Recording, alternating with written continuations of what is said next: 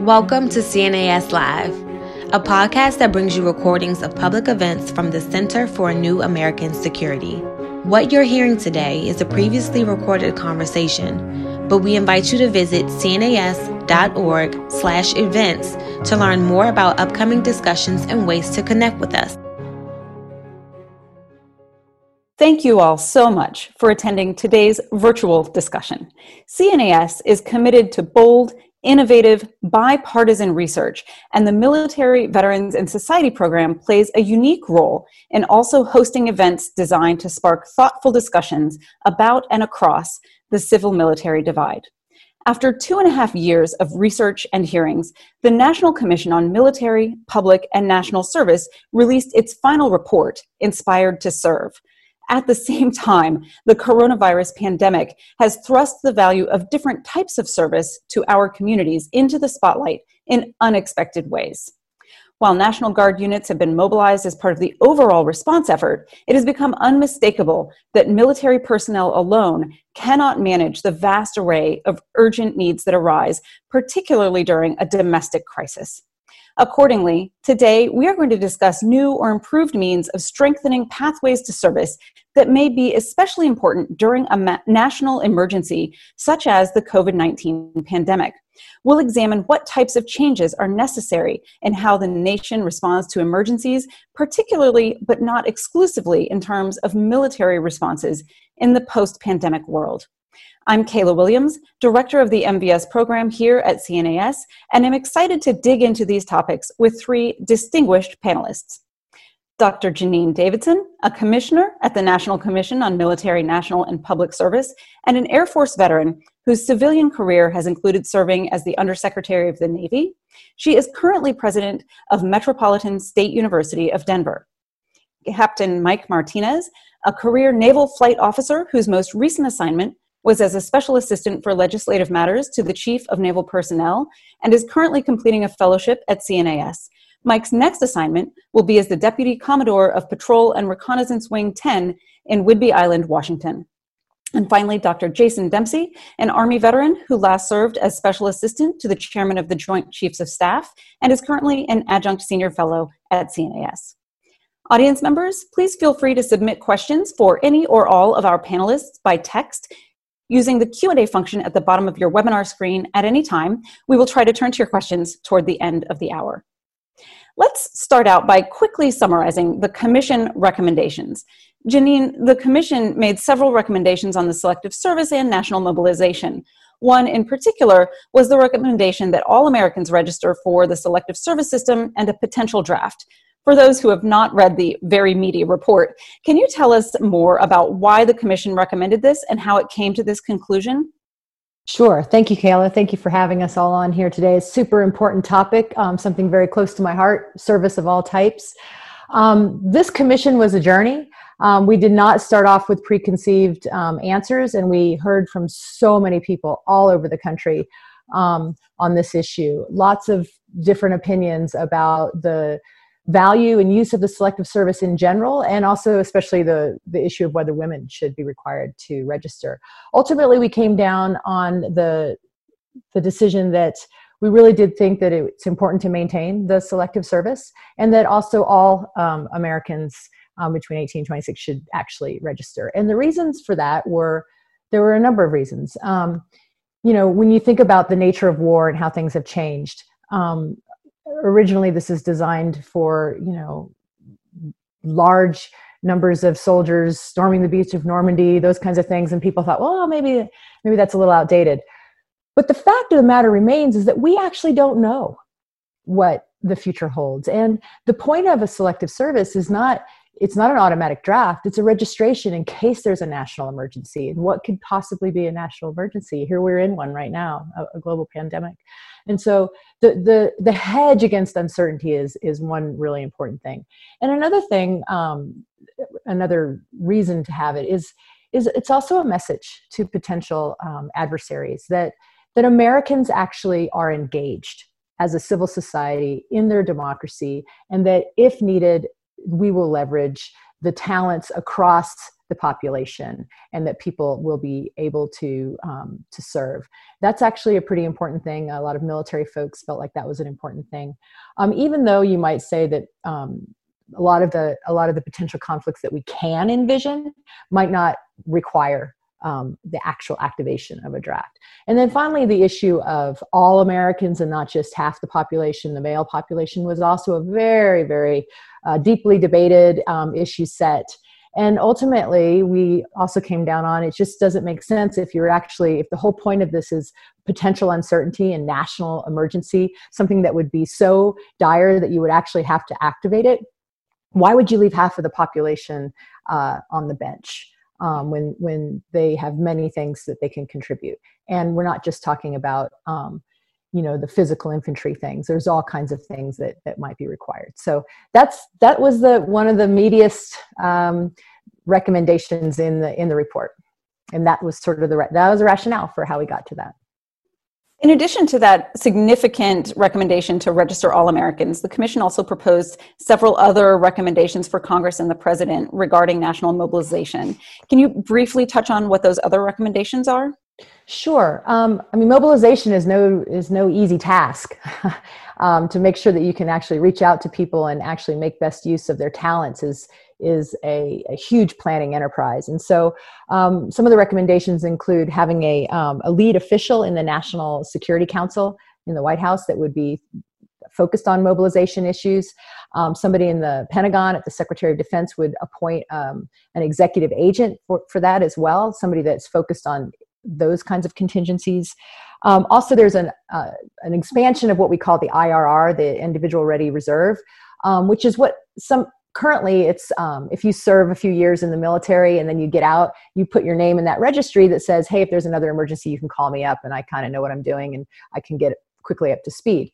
Um, we haven't really ever used that either. But the idea would be to expand that um, for multiple skill sets for people that even haven't actually ever served. So it would be a, a, a big difference there.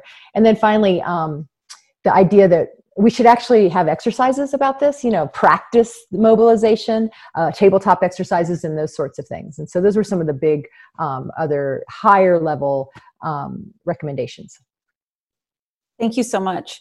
Sure. Let's now dig in a bit to covid-19 response and what may change post pandemic Mike, one of the recommendations from the report for both military and public service is to develop a system to effectively manage personnel, with each of the services undertaking pretty high profile talent management and personnel reform efforts. What do you think are some of the roadblocks they've encountered that provide lessons learned related to the Commission's recommendations? How would more effective personnel management systems have contributed to a response to the current crisis, for example? Uh, well, thanks, uh, Kayla. Thanks for inviting me to this panel. I think it is a, a really important topic, and I, I just like to lead and, and uh, be clear that these views are my own views and don't necessarily uh, represent the viewpoints of the Navy or the Department of Defense.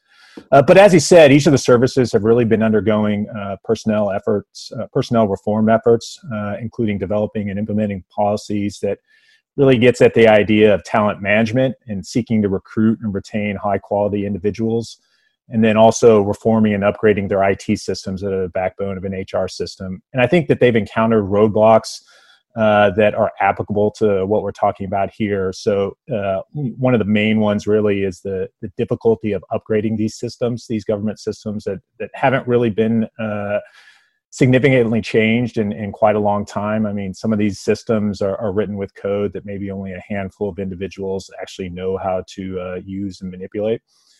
Um, another roadblock, I would say, uh, unsurprisingly, is the cost of implementing these changes. I mean, these are significant costs uh, that have significant requirements. So, um, you know, a decision has to be made really to put resources behind it. You know, if we're looking then at lessons learned and, and how that could be applied to the current pandemic crisis, um, is is being transparent uh, and upfront with how those changes are being made, both with the force, uh, the people that use the system, as well as uh, with Congress and congressional oversight. I mean, that's going to help to to smooth and implement these changes. Um, I think if if you played it forward um, and how those lessons learned could be applied to the current crisis, I mean, I think you could see a scenario where there's a modern IT system that's able to quickly identify uh, the right person for uh, a job uh, that has the skills uh, that would be able to contribute to whatever the response is for a crisis, whether it's a pandemic now or in the future, and then is able to rapidly activate that person and put them in the right place where they're uh, able to do the most good. So I think that's kind of one of those main lessons you could you could take away and apply to the current crisis. Thank you so much. Jason, the economic impact of COVID 19 has included unprecedented unemployment and talk of a deep global depression. Some Americans may already be questioning the value of spending three quarters of a trillion dollars annually on the DoD budget. Do you think we may be approaching a paradigm shift in how Americans will view military spending, or do you expect the old trends and habits to continue unabated? The short answer is uh, we can only hope so right? And I mean, this is an answer I think most of us would have given six months ago, even pre COVID. Uh, the bloat in our defense budget is so absurd that to hear Esper speak last fall about, uh, you know, a stable defense budget, you'd have thought he was talking about, uh, you know, us having to cut the fleet in half. And so we've gotten so used to having so much money uh, flowing through national defense uh, yet at the same time, we've been speaking for years, particularly as it relates to even the conflicts in Iraq and Afghanistan, that the military alone can't even solve military specific problems, right? In terms of national defense, we keep we constantly, uh, you know, it's cliche to talk about whole of government approaches at this point. Yet, after talking about it for so long, we still don't fund the State Department. So I think here what we're seeing is. Uh, maybe it's the wake up call we finally need, unfortunately. And it's it's not an academic exercise. It's about uh, keeping the nation together.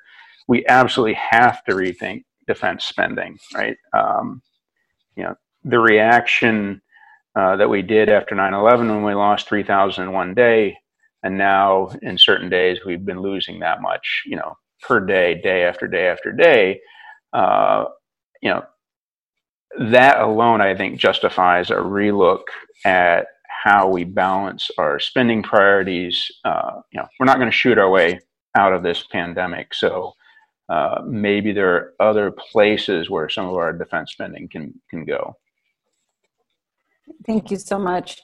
Janine, the report was released in late March, just as COVID 19 began to transform everyday life for virtually all of us.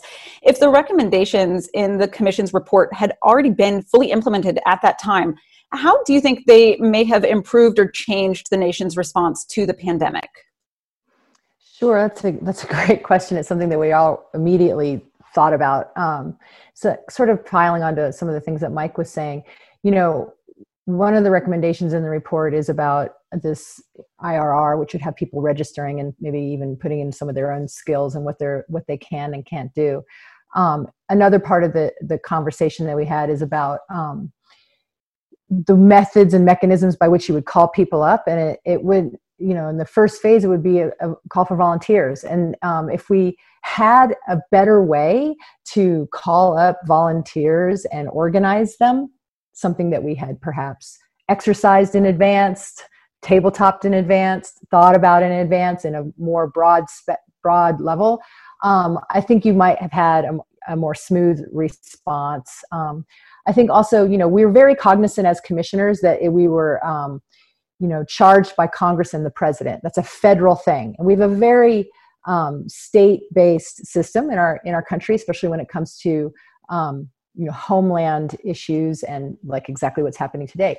And so the idea that you could be court, better coordinated across states and um, and better have a better understanding of what the federal and the state levels are doing i think also could be very helpful. But i think fundamentally it's about having a sense of who's out there and what they can do um, having a understanding of how you can find them leverage them and, and utilize them people that actually want to help and then the third thing is, um, and we can maybe talk about this a little bit later, is um, if if our vision were really realized, um, Americans would actually have sort of a reawakening about the the idea of service of all kinds, and the idea that they um, that they automatically want to want and know how to help in a time of crisis would be something that I think would be a, a better honed if our vision were were realized, and I, I hope that it will be.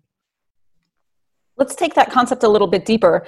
And when we look back over the past few decades, the debate evolved as to whether the military should be preparing for perhaps exclusively focusing on high intensity conflict or whether it should focus on other operations such as counterterrorism, nation building, humanitarian support, disaster reliefs, and other types of support to civil authorities. Mike, the DoD's current path is to prioritize the wartime capability of defeating aggression by a major power, deterring opportunistic aggression elsewhere, and disrupting terrorism. Can you envision the military mobilizing for pandemic 2030? Yeah, I mean, absolutely. I can see the, the military mobilizing for the next pandemic. I think, first of all, I think it's important to note that the military is currently mobilizing uh, for, for, for our current crisis. Everything from National Guard call ups to hospital ship deployments here in the country, and also deployment of uh, forces around the world as a signal to our adversaries during these turbulent times. Um, and then it looks like the military is going to play a large role in, in uh, production and distribution of any potential vaccine going down the road.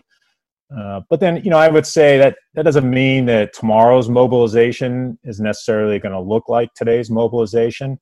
Uh, in the aftermath uh, of this current pandemic, I think we need to look at whether the military's response was right-sized or effective. Um, you know, I think in the in the upcoming debate, I anticipate the American public uh, may demand more investment in public health capabilities, and uh, perhaps the utilization of the past to service that the Commission recommends uh, or a larger call up of reserves or an IR, uh, but getting at those individuals with critical skills that have been identified early on, but may never have served in uh, in the government. Uh, you know, it's it's hard to tell what the military will play in a future response, uh, but I think current events do show that the military will have a role to play. Janine, did the commission discuss how the military might respond to civil emergencies?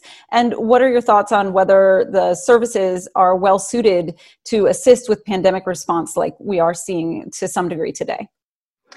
So, Kayla, we didn't totally get into that blurring of the line between the, the uh, wartime role of the military and the peacetime role of the military, but it is well understood um, with the National Guard um, structure that we already have that the military possesses a lot of unique, um, actually, maybe not unique, but capabilities that they have at scale.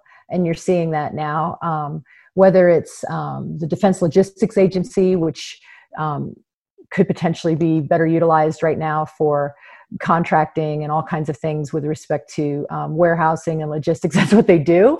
I mean, that's what they do. They're ready to do it in times of war. And um, it's been an ongoing debate among people like us, like me and Jason and Mike, for years about the role of the military in this blurred line between the homeland and, and warfare. And um, as, a, as an academic myself, um, and a practitioner, I, have spent years working on this issue of this blurred line. And we, you know, we had a lot of conversation during the commission and, um, and brought in lots of experts to talk about the future of conflict and the future of conflict is very blurred. I mean, post-conflict reconstruction isn't a, isn't so much different than you know what you would need, the kinds of capabilities you would need in response to a hurricane or a wildfire or a pandemic. And so, um, when we talk about service, um, we talk a lot about um, like the wildfires in California and the hurricanes in the South were very top of mind, and the way in which Americans step up and respond was was a huge part of that conversation and how we can leverage that spirit that talent um, in a in in a more um, organized way is is where the the uh, recommendations finally came down. Thank you so much. Jason, why do you think when thinking about national service, we default to the military model? And although, as Mike mentioned, the military has played a role in this, it has been somewhat limited. What do you think we can learn from the somewhat limited role of the military in this crisis? Yeah, so I think there's there's really two threads here um, when we talk about the military and service. One is uh, this angst in America about the collapse of faith in all of our institutions. And the military is the only institution left standing that kind of has the trust and confidence of the American people. So we often, you know, that's the that's the one we want to turn to, right? We don't trust our state governments, we don't trust the president, we don't trust the Congress. And so often we're looking for a silver bullet uh, to come by and fix these national problems. And, and too often we default to, well, the military can do it. And so that's the thread of just, you know, this idea that we've kind of lost faith in governance. And so let's turn to this thing that we all love and respect to help us out. The other part is execution. And it's interesting in here, in this instance particularly, uh, you know, we, we all, we love the visual of uh, the naval ship Comfort, right? It looks big, it looks powerful, it's a symbol of America, it's got the Red Cross on it. We all want to love it, but at the end of the day, it probably provided more symbolic uh, assistance to New York than it did actual assistance. And we have to ask is that how we want to spend our money, or are there more efficient ways to address crises like this? Um, you know, so the fact that we've the military is one of the few things that we resource fully and without question means it's we often just turn to it and say, okay, well, the military is going to solve all the problems. Uh, you know, in today's debate has to do with the fact that we mobilized a bunch of guard and reserve, uh, but we're going to shut their deployments down so that we don't have to incur huge education and costs down the road, right? And provide them you know full benefits that we provide active force who've deployed you know uh, overseas. Uh, and it's it's tough right? Because you feel for those guardsmen but then it also raises the question is this the best tool for the job right? Do we really want to mobilize the guard and reserve? And is that the model we want to look at? So i would suggest the model we need to be looking at is you know how did we develop uh, local firefighting capabilities, right? And what can the federal government do to say, all right, this is going to be a consistent problem, but it's going to flare up here and there. So, how do we create the systems, the mechanisms that can be implemented at the local level uh, by some paid cadre and some local volunteers who are on standby uh, to address these public health crises? And so, what I hope here is just we realize that just because we've got this big golden hammer in the military, that doesn't mean we can use it to fix every single problem America faces. And so I hope we rethink, you know, other means of service and other tools to address some of our challenges. Thanks. I think that's a great point. And I've also been a little concerned that as we try to nickel and dime long term benefits when we do activate the guard, whether people will remain inclined to um, volunteer for it. Um, shifting gears a little bit, the end of conscription in 1973 launched what was then a novel concept, concept that of an all volunteer force, which includes both active and reserve military forces. And following the 9 11 attacks, the department took steps for a really deliberate shift from strategic reserves to operational reserves. Let's talk about force structure a bit and how that impacts the department's ability to respond to future emergencies, whether man made or natural. Janine, how could we create more flexibility in reserve and national mobilizations, including for non prior service personnel? Sure, Kayla. Um, that kind of builds on what Jason was just talking about, which is um, I actually really ag- agree with him on the the the need to have that local capability. Um, what I also think, though, is at the end of the day, the American taxpayers have paid for this, as you called, overbloated uh, military, which has uh, immense amounts of capability. And so, in a big emergency, um, it's it would seem um, unreasonable or maybe not very frugal to leave leave those resources in the garage when you may need them. And so I, I, feel like we have to have a system where you can blend these things um, and dial it up and dial it down depending on um, how bad the situation is um, to your point about so how do you how would you better better activate that? It gets to some of the things that we talked about before some of the primary recommendations in the in the report which is to have a structure at the national level that allows you to exercise these things and practice them and figure out what the bugs are before something bad happens so that you'll know but primarily this um, registration system, the IRR type of system, where we can actually have a call for volunteers and know how to activate them um, across the talent pool of the United States, um, from the very local level, like Jason was saying, all the way up to something at the at the that needs to be coordinated um, above. Do any of you have thoughts on whether you believe we should recreate a strategic reserve or how we should be balancing between active duty forces and operational reserves? Well, we have tipped, as you say, to a very operational reserve, and um, we all have served in different services. And I was in the Air Force in the 1990s, and um, as a as a cargo pilot, I would have said we were already there because the Air the Air Force um, you know strategic fleet was very much an operational reserve. And i think that that works for some areas. It may not work for all areas. And it depends on people's flexibility in their own employment. Um, so you know in the for instance again in in the flying world you many of those um, reserve and guards pilots were also airline pilots and they could really juggle that calendar and that schedule and it could work.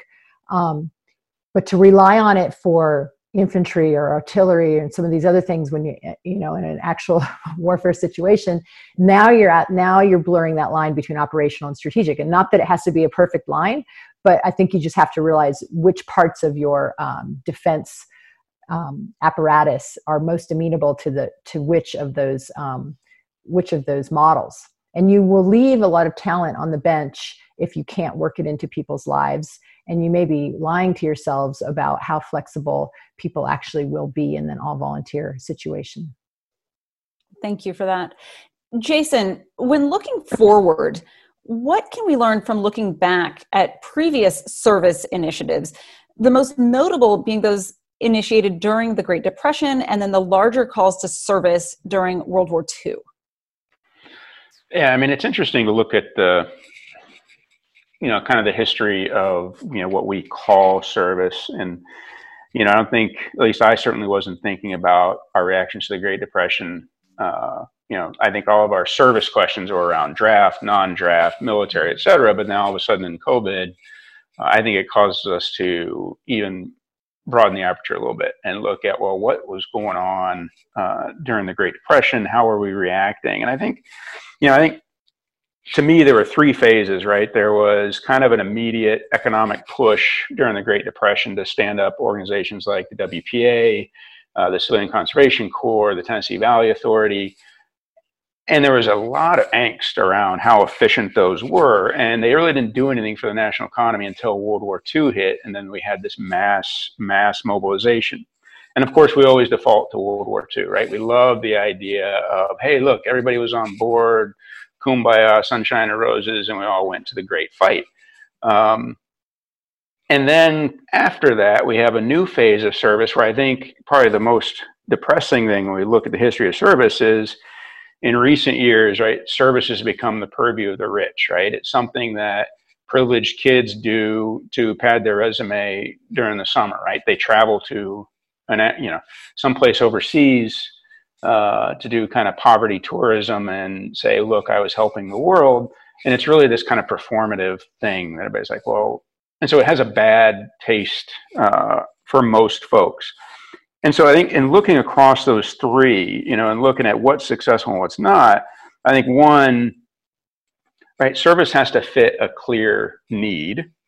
Uh, for one, it can't just be make work, right? It can't be let's go do something that makes us feel good, but actually is not sustainable.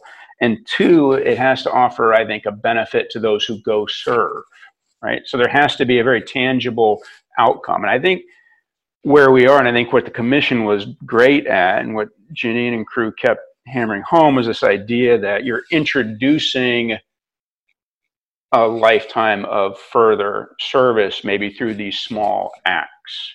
Uh, and so I think we really need to think through how do you get people involved and then set up a system such a way that, okay, maybe for a year they do something Peace Corps like, but then what's waiting for them on the backside? Uh, and lastly, I would say one thing that we're missing and the one thing we saw during World War II and these other times, you know, that we, we look back on and say, aha, that was great period of service is consistent widespread government messaging right, about the need for all these things. Right, right behind me here, this is a poster for the French liberation loan of World War One, right? And these, this was part of widespread, you know, we call it propaganda, but it's public relations saying if we want to defeat the Hun, we all have to come together and everybody has to chip in. Uh, so we're often missing what service is really for. And so we think it's kind of a hobby or something neat to do. I hope we take advantage of this and put together programs to say, okay, we do have a need, a need. Let's set it up so that one, we're not sacrificing people uh, needlessly as they tackle this thing, but put them on a path to success and use their talents efficiently and all within a broad structure where we all understand that everybody has to sacrifice a little but it's all about for the greater good thanks. I think those are some really interesting points and it also sparked my memory of you know we we think about a lot about military service and uh, we don't always think about non-military forms of service even during times of war and the potential um, second and third order effects. A story that i found really fascinating that npr did several years ago was about how during world war ii uh, conscientious objectors uh, some some of them w- served in um, mental hospitals and what they saw about how um, suboptimal the conditions were really drove some substantial changes that ended up having substantial benefits uh, for folks getting mental health care into the future. And thinking about how even those who object to military service can still find ways to serve that again benefit that greater good. Um, finally, I'd like to turn to how we can prepare to do this better in the future. Uh, Mike, the services devote significant resources to recruiting yet they still seem to end up relying heavily on pools of individuals from the same regions of the country, many of whom have family members who have served. Does this current national crisis represent a maybe once in a generation opportunity to appeal to a larger group of people? Are there pathways to accommodate a larger recruiting base for military, national, and public service? Yeah, you know, I think you're right, Kayla, and and it's a known issue that the services have been dealing with a smaller recruiting base. Um, I do think this represents this current crisis represents a unique opportunity to appeal to a wider base of a for a recruiting pool. I mean, times of public crisis bring out the best in American in American public. Um, and on the one hand, you know, during times of high unemployment, the services have a larger pool of recruit uh, to recruit from but there are some unique circumstances at play here that I think may affect the ability to recruit, uh, including the possibility uh, of a decreased defense budget. Uh, the services are going to have to be very deliberate about the types of talents and skills that they need to succeed in a, in a fiscally constrained environment. Uh, but this is where the payoff comes from upgrading both talent management policies as well as uh, uh, talent management systems. You know ideally uh, this would enable the services to id what i talked about before the right person for the right job at the right time uh, whether or not they're currently serving. You know that's the type of work that we should be doing now. So both upgrading those policies as well as those systems b- before the next crisis so initiatives uh, that the commission recommended such as increased civic education and public service outreach uh, can can be critical to opening up those new pools uh, of recruitment for public service Thanks so much. Jason, I think you started to touch on this a bit before, and I'd like you to go a little deeper. Previous service initiatives often fell prone to the perennial American tensions of race and class. What do you think we can learn about how responses to enlist citizens in public service in previous eras either exacerbated racial tensions or became a flashpoint for the battle between workers and elites?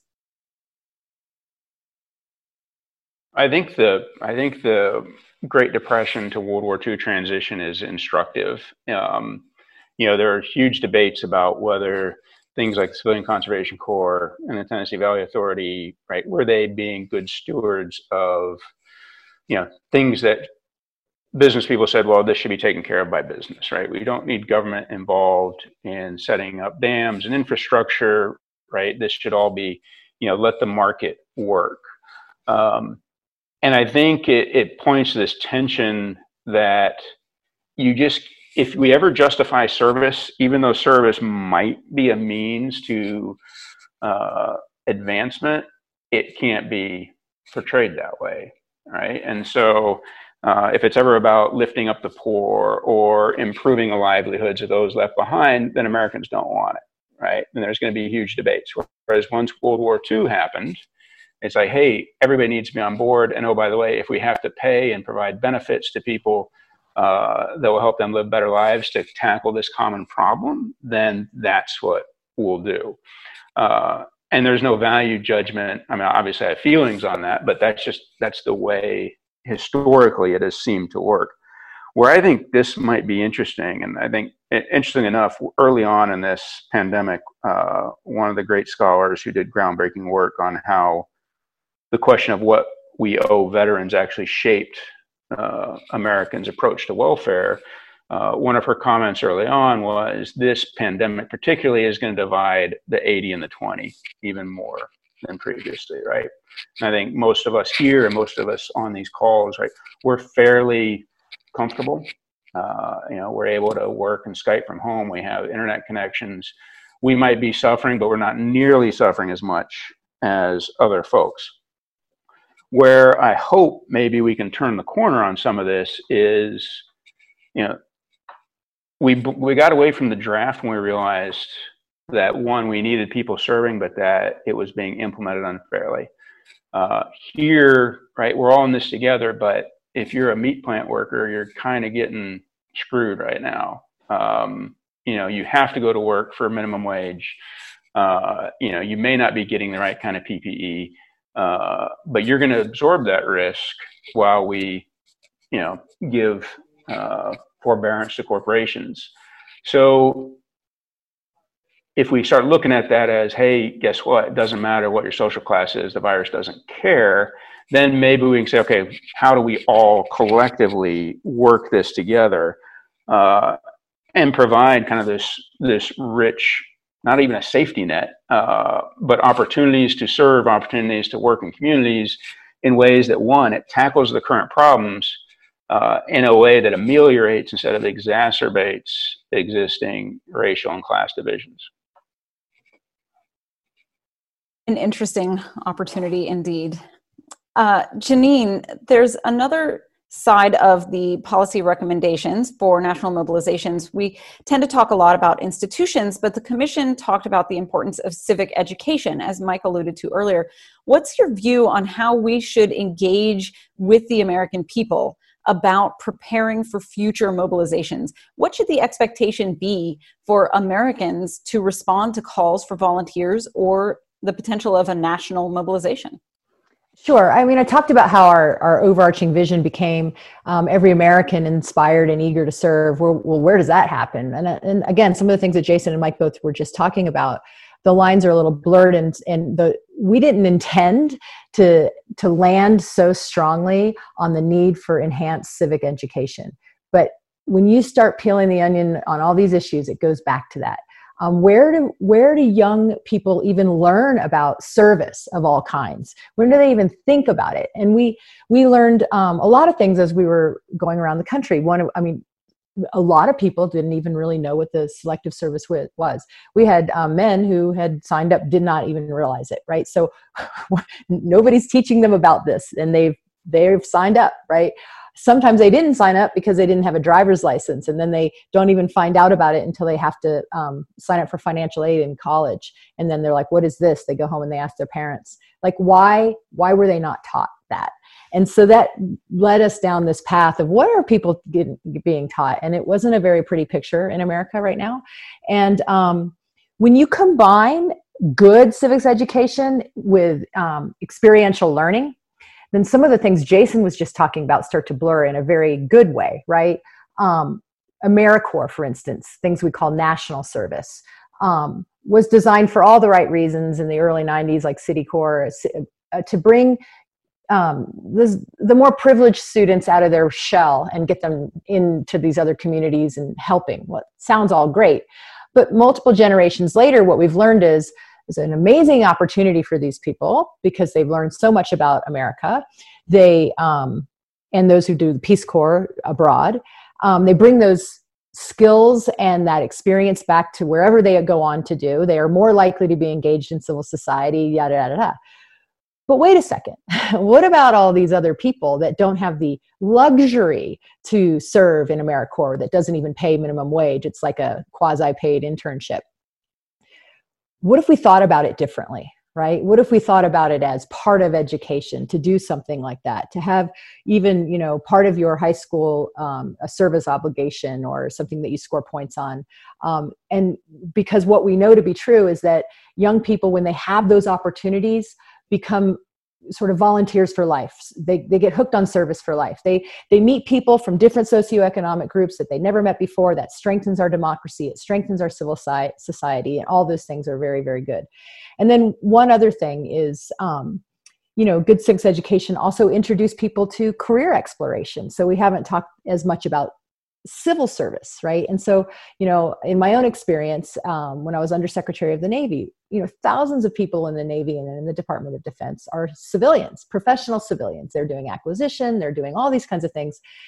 And we couldn't put ships on the water and planes in the air and boots on the ground without these people. Yet for the last few decades we have had this steady drumbeat of um, negativity about government negativity about service, negativity about bureaucrats and and that's not helpful, right? And it actually isn't true. These people are amazing. They are serving their country. And I think, if anything, this pandemic might have done that I hope it has done is awakened people's awareness to all these amazing people that are serving in your government for you, whether it's public health or firefighters or policemen, not just the military. And they're not you know so-called you know under overpaid and underworked lazy quote bureaucrats and that's not a bad word. And we need to elevate the um, respect value and prestige um, of these career fields because we need them and and there are amazing people doing it. So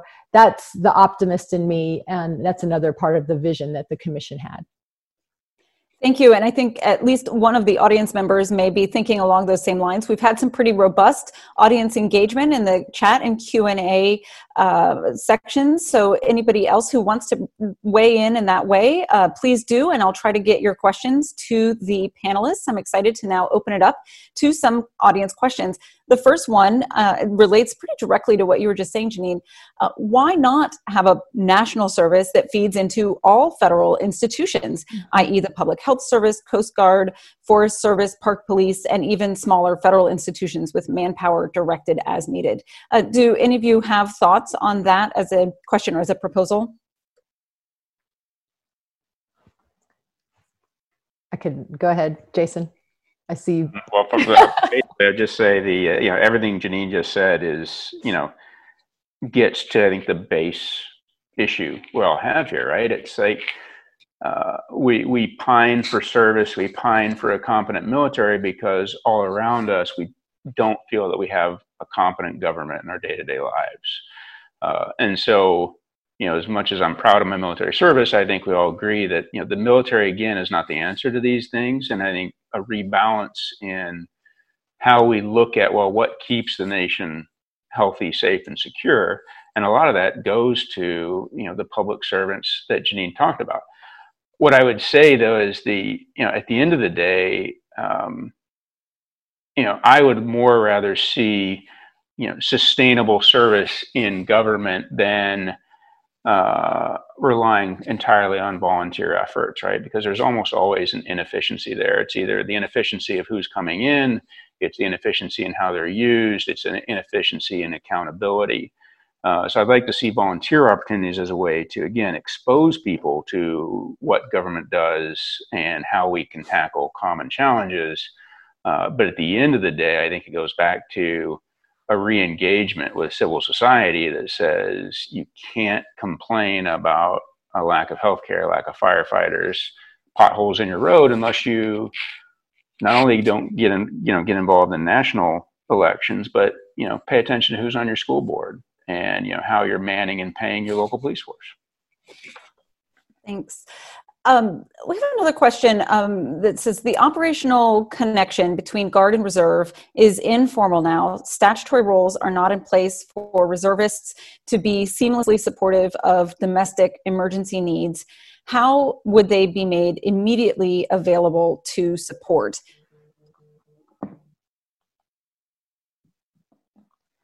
Janine, I don't know if you want to take that Asking, one.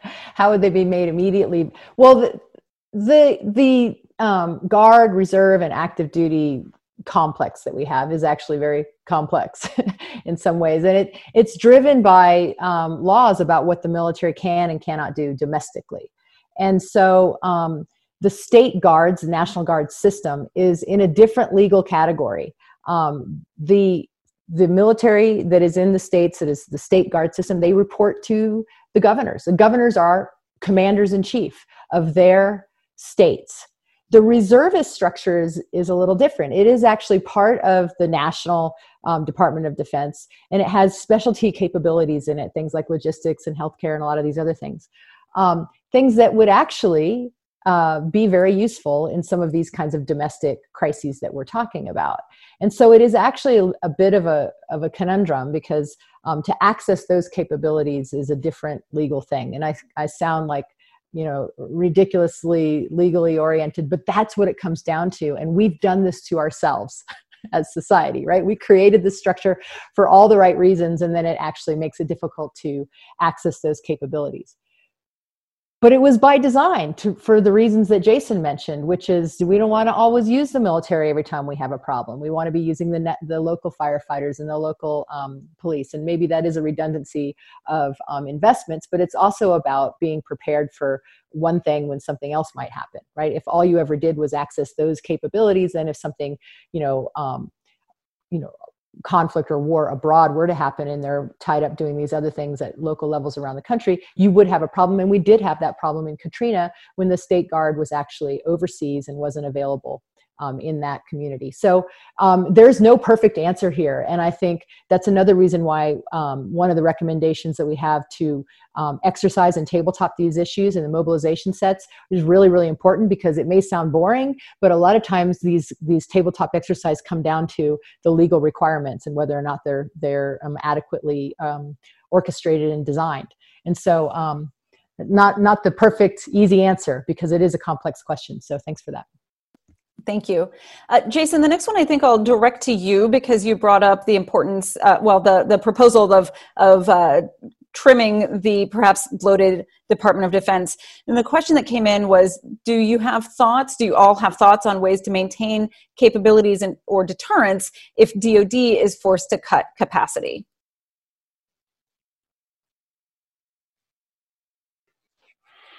Um, you know, I think there, that's a whole other hour discussion. Uh, but obviously, I do feel that the DoD budget is wildly bloated. Um, you know, we can watch video. Uh, you know, we went. You know, just the the CRAM rockets being used at FOBs in Afghanistan now. I mean, just watching you know hundreds and hundreds of thousands of dollars being shot into the air. You know, on the off chance that a five dollar rocket uh, you know might kill somebody. And that's you know nobody's ever going to say don't spend that money uh, but maybe there's smarter ways to approach uh, force protection and security in country. Maybe there's a human element there that uh, you know doesn't tie into just pouring billions of dollars into raytheon. Um, but that requires a little bit of engagement right? Who has the interest in looking at these things? And so in terms of our pandemic response you know to bring it back to that. It's uh, you know, we want to call in the military and bring in military doctors or reserve doctors, and this, you know, gets to the complexity of what Janine was talking about. Uh, you know, much like we saw in Katrina, where you know, guard who's going to fill sandbags. Here, if you call up all of our medical personnel out of the reserve and guard, well, you're pulling people who are otherwise, you know, facing the pandemic in their hometown and in their local hospitals. So uh, you know, instead of thinking that the military is a solution, how do we create a more robust uh, public healthcare system that can react uh, to a pandemic like this? Um, you know, this probably isn't our last one, right? And so we have to, you know, it'll be interesting to see, uh, you know, the debates in the years ahead. Uh, you know, if taking the economic loss from this compared to uh, you know what we might have to spend to prevent this in the future. Uh, it'll just be interesting to see if, if the if the window has shifted, if we're actually willing to put money into something that might directly impact or prevent uh, a staggering loss like we've seen with this pandemic. Thank you. I'm going to try to pull together two different threads a little bit. So early on, I think in response to Janine, you mentioning that the commission did recommend uh, all Americans uh, have to register for selective service, including women. There was a question about rounding up women if they didn't participate. And I should not have been surprised uh, because I was involved in some of the efforts to rescind the combat exclusion policy. I am myself a veteran and am quite aware that thoughts and opinions about women in combat, women in the military, uh, are, are there's still quite a bit of um, emotion involved in some of these discussions. And then I'm thinking about how we're broadening our discussion about service. We're thinking about responses to pandemics. And we know that women participate in healthcare fields at very high rates. So when we try to imagine how we could have national mobilization to respond to a pandemic, uh, the services of women certainly spring to mind. Uh, so I, I, wonder if any of you want to touch a little bit more on the thought of women being part of national mobilization, whether that's for military service or more broadly. Um, be interested in hearing from you, Mike, since you are still on active duty, and uh, I know you, you serve with women and um, may have thoughts on this, but would love to hear from any of you about the, these kind of intertwined concepts. Well, I can certainly uh, just take initially the question. Um, you're right, as an active duty uh, service member in the Navy, uh, every unit that I have served in ha- has been fully integrated with women. And I think what tied everyone together really was that calling to public service. So, so the desire to serve something uh, larger than just the individual um, was what tied everyone together and made it effective. I think, you know, going down the road as far as mobilizing uh, the entire population or, or entire groups of population. I think it depends on you know how that looks in the future. If we're if we're acting on some of the commission's recommendations, and uh, you know a future activation could be both for military or some other national or public service. And in that case, uh, you, you, would you wouldn't want to leave anyone on the bench. You would want to fully access uh, all the talent that's available uh, that exists in our country today if I may, you know, in the impetus, the original impetus for this commission was the fact that in 2015, all barriers in the military against women were removed. So, you know, I was one of the first women flying cargo planes in the early 90s, however old I am.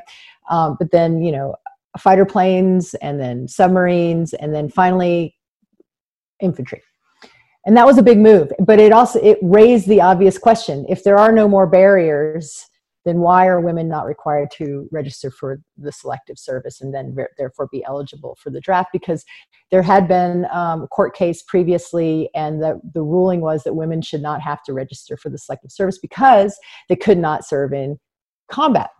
So this issue of women and combat especially like infantry and, and boots on the ground um, has been blurred, right? Because as we know, we've all been in the military, and those of you who are watching know many that um, 70% of the jobs, at least in the military, are not boots on the ground carrying a pack. Um, they are everything from, you know, cyber warfare to medical stuff to mechanics, um, so many things, accountants. The military does all kinds of things. And um, so that was sort of the, the lens that we started with. And you're right kayla the um, debates were pretty fierce for the entire time you know two years of traveling around and talking to lots and lots of people. And i'll tell you the spectrum went something like this. Um, when we would talk to younger women in high school and college and early 20s you know millennials um, overwhelmingly they were like some of them would, would say women aren't supposed to what they didn't even know, right? Back to civics education. But they were also sort of appalled that in, in the time of a national crisis, that people would think that women would be um, either allowed to um, sit on the bench or not invited to actively participate in the solution. They were actually sort of offended. On the other end of the spectrum, there were people who were very against it because they were very much blurring that line to um, combat, you know, and, and they were trying to relitigate the decision that had already been made that women would be in combat. And um, uh, lots of uh, lots of arguments about why women are not physically capable to serve in combat even though um, they are. Um, we already know that, um, and I will, as a as an individual and as a former service member, and I would say, you know, the debates went back and forth, um, but ultimately, we did come down on the side that, given the high tech nature of conflict and the uncertainties associated with whatever kind of national emergency you may or may not have, that it didn't make sense to leave all the half the population on the bench, especially when so many of them were actively raising their hand to participate. Thank you. Uh, we had a question that I don't know if any of you will have answers to, but it is making me ponder a bit. Uh, the question was this is predominantly focused on human mobilization, but what are other forms of mobilization that could be included? Uh, so, you know, I, I, thought, I wondered, you know, are we mobilizing our pets? Joking a bit, um, perhaps this is a thought about um, mobilizing, say, our corporate partners to be more directly involved in producing needed supplies. Uh, so it's just certainly something to think about a bit. I don't know if anybody wants to jump in on that or if I should just move to a closing question. Um, any thoughts on uh, other forms of mobilization than, right. than humans? I, I, agree. I'm not quite sure, unless they are talking about writing checks, but ultimately you're probably writing checks to activate other humans to do other things. Um, so, but uh, yeah, it's an interesting question. If the whoever asked it wants to clarify, that would be that would be helpful. I think we're certainly we've reached. You know, we we did the last 20 years of war on credit, uh, and now our credit looks really bad. Um, you know, so the fact again, back to this, you know, World War One, World War Two, everybody raised funds and asked folks, you know, we raised taxes and we asked folks to uh, contribute. You know, we might not be there yet, but the idea that we can just kind of pawn these collective costs off to either future generations or that somehow, you know, some market actor is going to want to step in and assume all this debt just out of the goodness of their heart. Um, you know that time is probably past and i think we need to uh, you know we really do need to look at these other forms of mobilization right it's not just people serving it's somebody paying for people to serve provocative point we're going to close with a question that came in. Uh, the question was Do we need or how do we define a broader definition of service? So I think it's the last question. I'd like each of you to just try to say how would you define service? If you had a, if somebody you know your kids or, uh, or or somebody else's kids even were to ask you to define service what would you say to them to young people today? We'll start with jason and then do mike and then close with janine. Uh, you know interestingly i think you know, i tried to avoid diving into the rabbit hole of the etymology of, of service. Um, it's a weird word. Um, you know, it can both, you know, draws its roots from, you know, enslavement to, um, you know, just somebody willingly sacrificing. And so uh, for me, I'd like to get it away from this idea of sacrifice uh, and this idea that I'm giving up of something and more, you know, an act that promotes the greater good, i.e., you know, it's not something that I'm volunteering for, right? We don't people aren't delivering our letters on a volunteer basis, but we collectively have said we should pay somebody to make sure everybody in America can get a letter for 20 cents or, you know, whatever it's 50, I guess 50s plus cents now, right? But it's a, a consistent, a common thing uh, that's a commitment to a common good is where I'd rather see it other than sacrifice, which, which blurs the debate a little bit. Thanks. I like that. And I know that for me personally, when I find even small ways to serve my community, I often feel like I get as much or more out of it than those who I'm serving. Mike, how about you? How would you define service?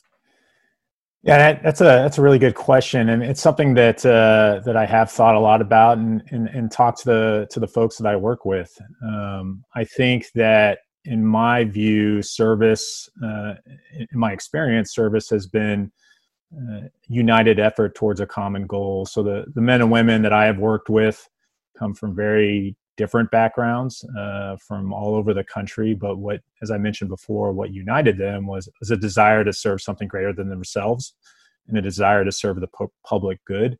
And, and that's how I, I think I would define uh, service is, is that desire to, to unite and, and serve something greater than themselves. Thank you so much. And Janine, I'll give you the last word. You spent two and a half years thinking about service. So, after all of that study, how would you define it? Well, I will say we did go down that rabbit hole many times, and that was one of the the joys of being on that commission was how deeply we thought about these issues. Because as soon as you start thinking about service I, I, really agree with jason that it shouldn't be considered some pitying thing. You know when people say thank you for your service to me as a veteran i'm often kind of taken aback because i felt like it was a privilege. So that's that's not kind of the thing. But um, I do think that it is about something you can't do just by yourself. Um, you know, the, the idea of public good or community action is because I, I can't move all these things together by, you know, alone by myself. And it takes that collective action. And for people to do that is an act of faith and belief that other people will also join in. And so um, I, that's how I would say it. Things that are going to lift the society as a whole versus, you know, um, just hunker down. And I'll say, um, you know, as a as a university president now, um, you know, I look around my university that is so focused about being part of the community. And here we are, there's a pandemic, and we're told the best thing you can do is stay home and guard your toilet paper. You know, but actually, there is a lot more you can do, right? You, whether it's just getting around into your neighborhood and checking on vulnerable people and bringing them groceries, and all those are acts of service as well, and things that people can't do. And the more you collectively get together and do those together, I think that's where we really see the vision. Thank you. And I hope the audience will join me in thanking Janine, Mike, and Jason for sharing these fascinating insights. We all really deeply appreciate you delving into these topics, and I'm especially grateful to you for doing so virtually. I also extend my thanks to the audience for joining us in this format. Uh, I'd urge everyone, please follow at CNASDC on Twitter or click follow on our website to get email updates about future content like this. We did record the session, and I'll encourage you to share the link with folks who are unable to attend live when it comes out. Thank you again so much, and I hope you all have a great day. You've been listening to CNAS Live. To receive invitations to future public events and to learn more about our experts' work, visit cnas.org/join. You can also connect with us on Twitter and Facebook. Thanks for listening.